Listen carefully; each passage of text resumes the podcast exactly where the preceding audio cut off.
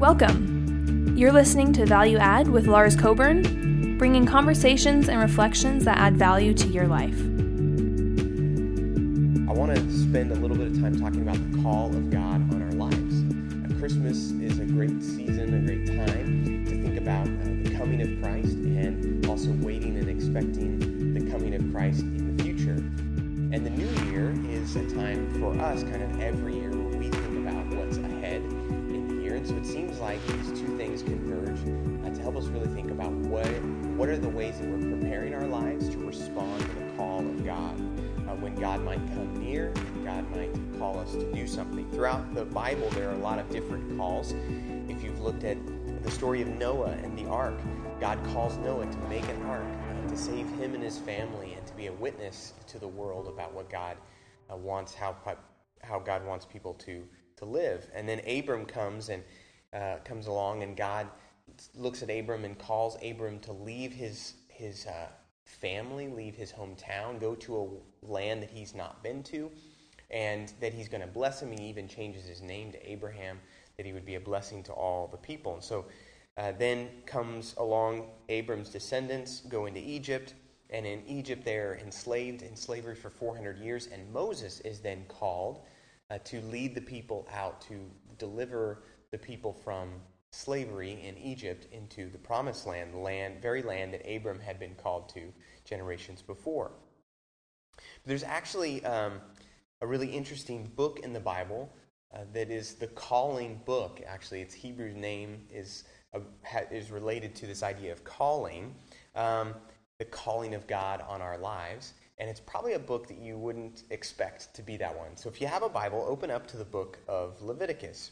And just like Moses, uh, when he was called by the voice of the Lord out of the burning bush uh, to take off his sandals because the place where he was standing was holy ground, and then he was given this commission to go and, and help set the people free, um, we're also entering kind of this idea of the holy ground, the presence of God with us. And so let's look at this uh, book of the Bible, the book of Leviticus. We're going to spend um, our whole day just kind of looking here at the entire book. So, quickly, um, I'm going to give you kind of some updated stuff. The book of Leviticus is uh, the word Leviticus is relating to the Levites, and you'll see as you read through it, there's a lot of things about the Levitical priesthood um, and the Levites, who were then this tribe set apart by God to be ones who cared for and helped the people worship God.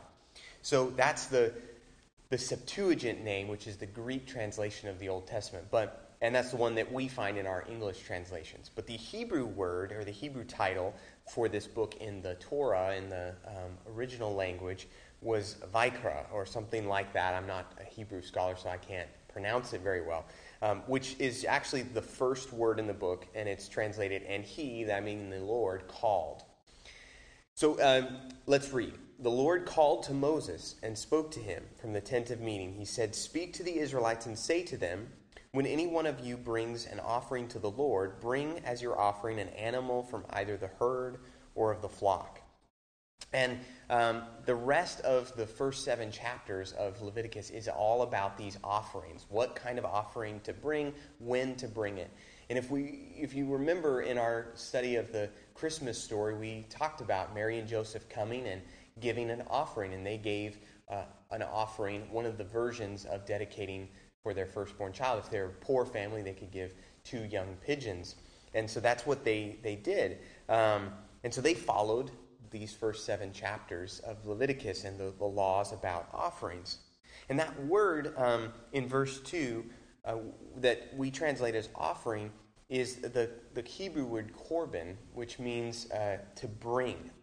And so as you think about these things, uh, offerings were all things they were bringing to God, that were are gifts that are brought uh, before God. And so as we looked at last week with the Magi and the gifts and the question about what kind of gift will you bring to the king. Um, I think it's really fitting that we're looking at this book that spends so much time on what is a offering, what is a gift that we bring to God.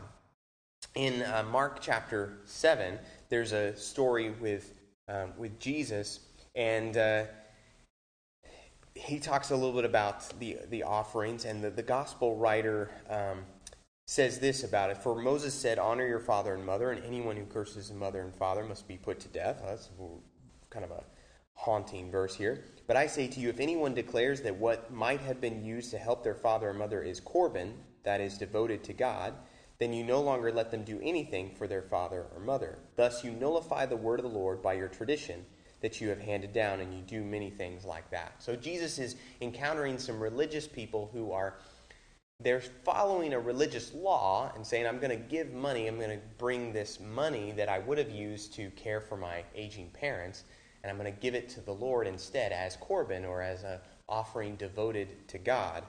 And Jesus says, Well, by following this letter of the law, you actually do disservice to the people who really are important in what God wants you to do for caring for your family and honoring your father and mother. And so Jesus gets after us about sometimes when we uh, follow the letter of the law but miss the spirit of the law. I find it really interesting that this idea of the Corban being translated by the, the gospel writer here in verse 11 as devoted, something devoted to God. And I think that's what Leviticus is all about. It's about preparing our lives to be devoted to God.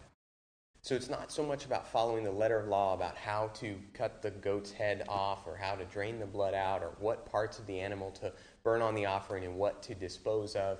There's a lot of graphic imagery in Leviticus, but I think it's about preparing our lives to be devoted to God.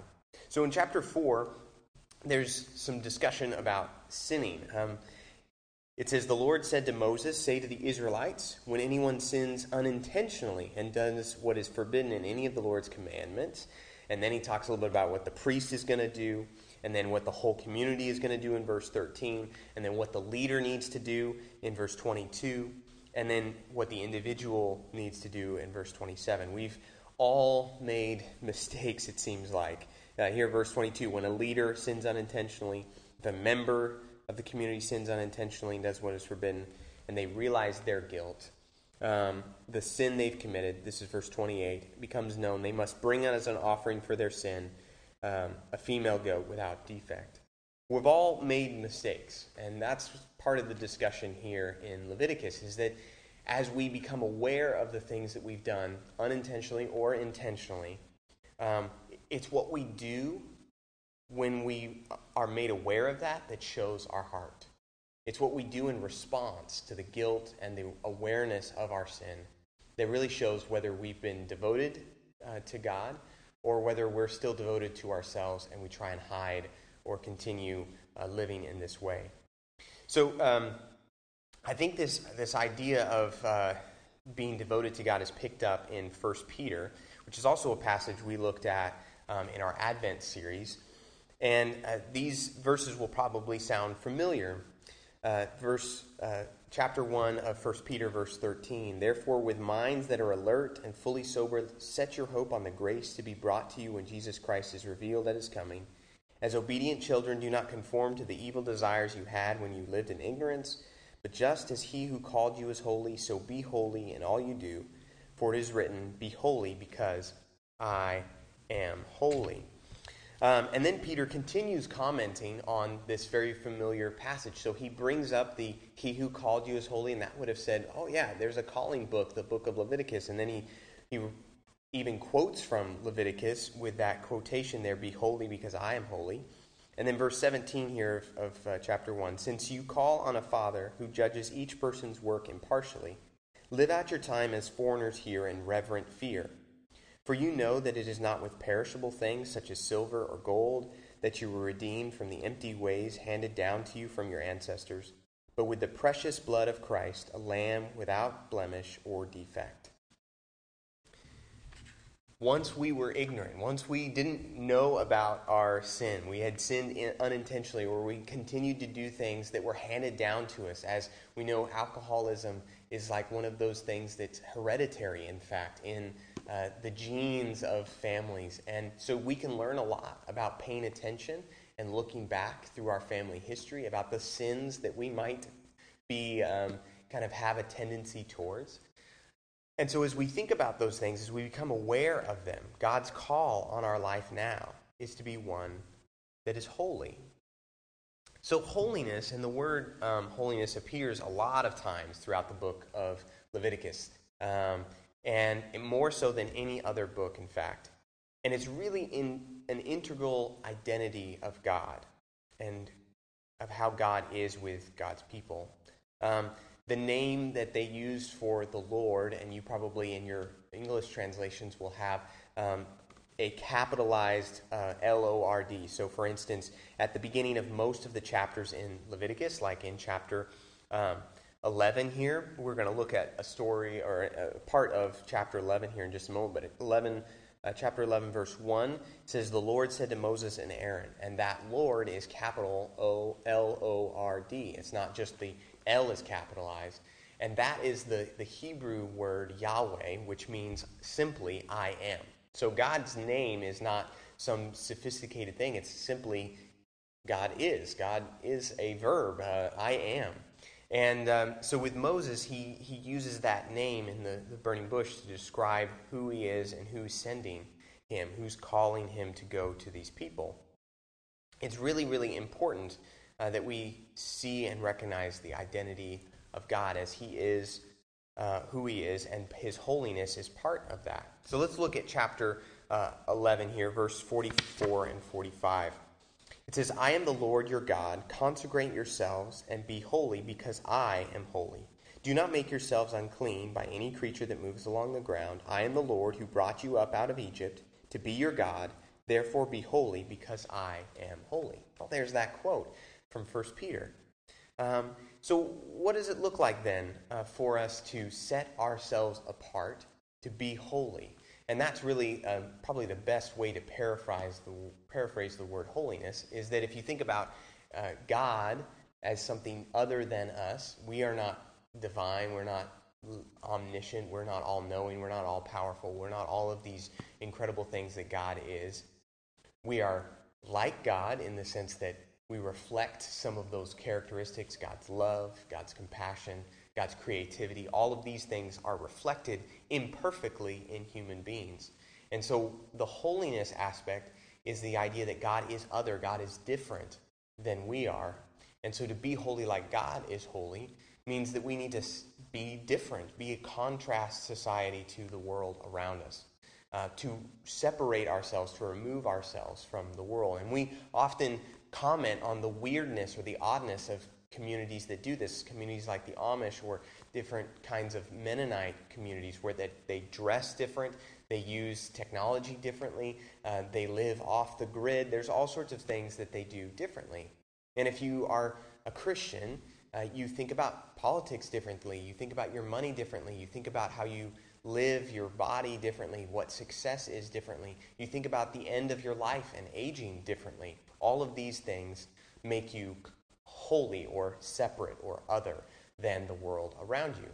And obviously, most of the things we think of as holiness codes or things that keep you holy often have to do with abstaining from certain kinds of food, primarily things like alcohol and drugs. Um, we think about removing and abstaining from different kinds of sexual activities, um, remaining pure in our marriage. Those kind of things are ones that we think about as holy. But there's a wide swath of ways that we can be like God in His holiness um, that don't just have to do with the don't dance, don't drink, don't chew, don't go with the girls that do, those kind of things. Um, uh, chapter 17 um, talks a little bit about blood. It's a little bit bloody. Um, so, chapter 17, verse 13 Any Israelite or foreign foreigner residing among you who hunts any animal or bird that may be eaten must drain out the blood and cover it with earth. Okay, so there's a lot of stuff about blood and sacrifices and blood, guts, and gore, if you will. Leviticus is an R rated book. Um, but the life of an animal, the life source of humans, even, um, is in the blood. Think about it the oxygen that, that you need is pumped through your body, through the blood that goes through your heart, and all that kind of stuff. And so, your when you bleed out, you your life source goes away.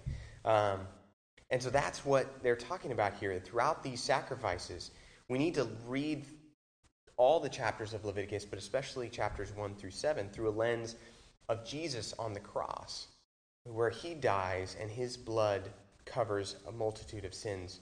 Um, And as we then read through Leviticus also with a new lens, this new covenant in his blood, as uh, we celebrate every Sunday with the, the communion time, the Apostle Paul says that when we eat this bread and we drink this cup, we proclaim the Lord's death, proclaiming this new covenant until he comes. And that's part of what our life is meant to be. Our life source, the life source of the blood.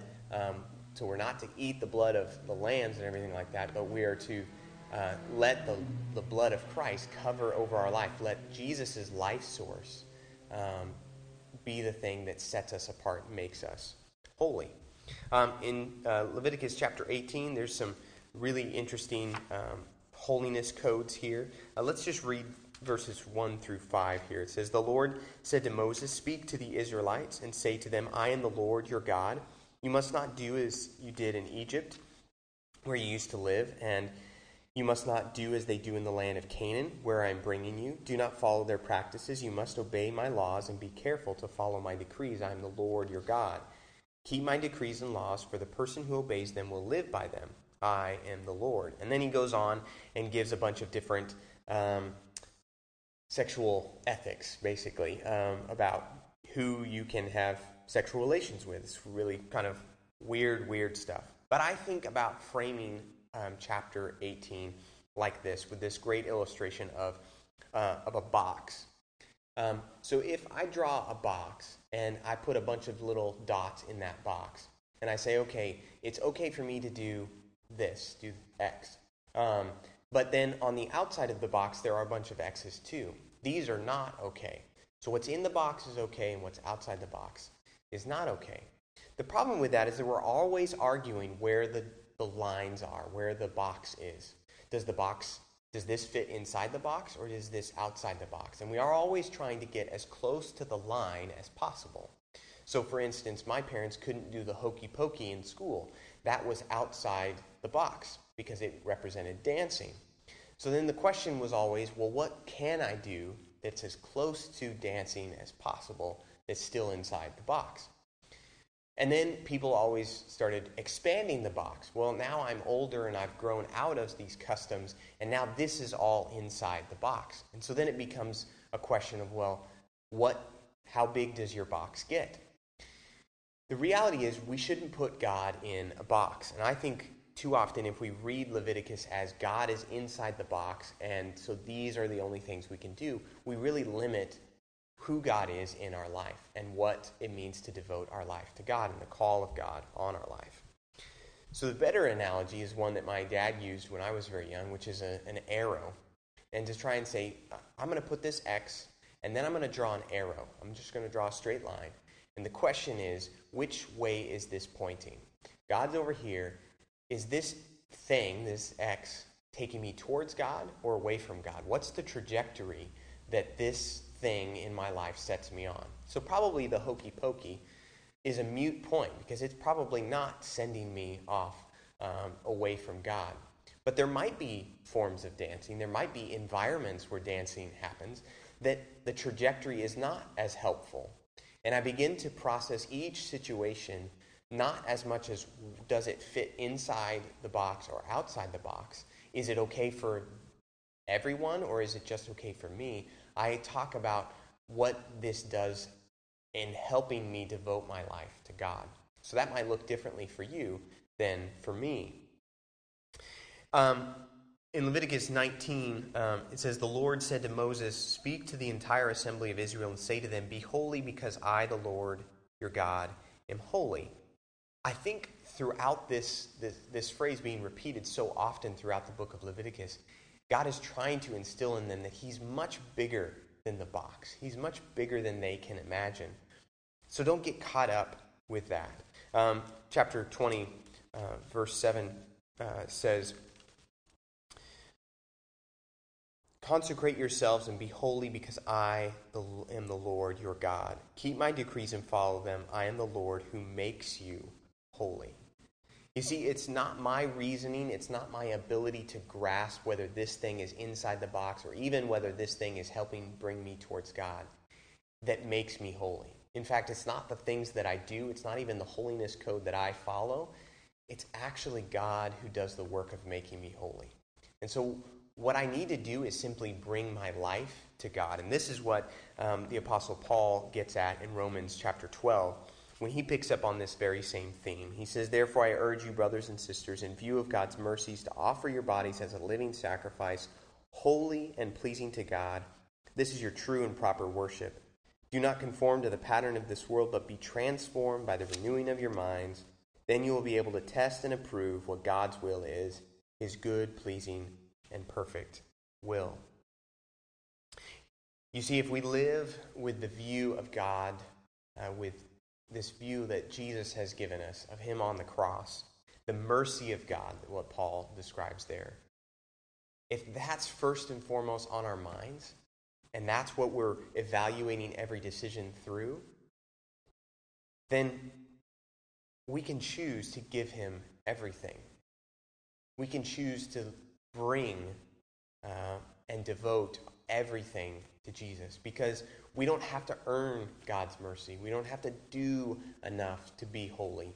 God is the one who's already given that to us. It's not just our time or our money that we bring as Corban devoted to the Lord, but it's even our bodies, our physical bodies, our sexuality, which is something that Leviticus talks a lot about.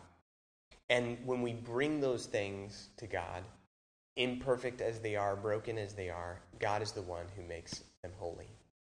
So, as we've looked at this great um, book, this calling book, I hope that in the new year, in 2021, as we hopefully, uh, I pray that we can reemerge back to a sense of normalcy, whatever that looks like, um, whatever post COVID uh, might look like.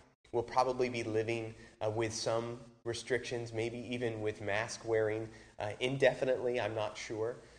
But whatever that looks like for us to emerge from 2020 into the new year, I hope that you bring 2021 and you bring your whole life to God and devote it to Him. He's calling you to do something, uh, to leave the old ways of doing things, um, to uh, witness to the world about what God has done in Jesus. And so I hope that you can bring, as Corban, um, your life, your bodies, um, and, and your new year. Uh, so uh, thank you for, for listening today, and uh, hope you have a happy new year. Thanks for tuning in to Value Add. For more great conversations and insights, visit valueaddconversations.com.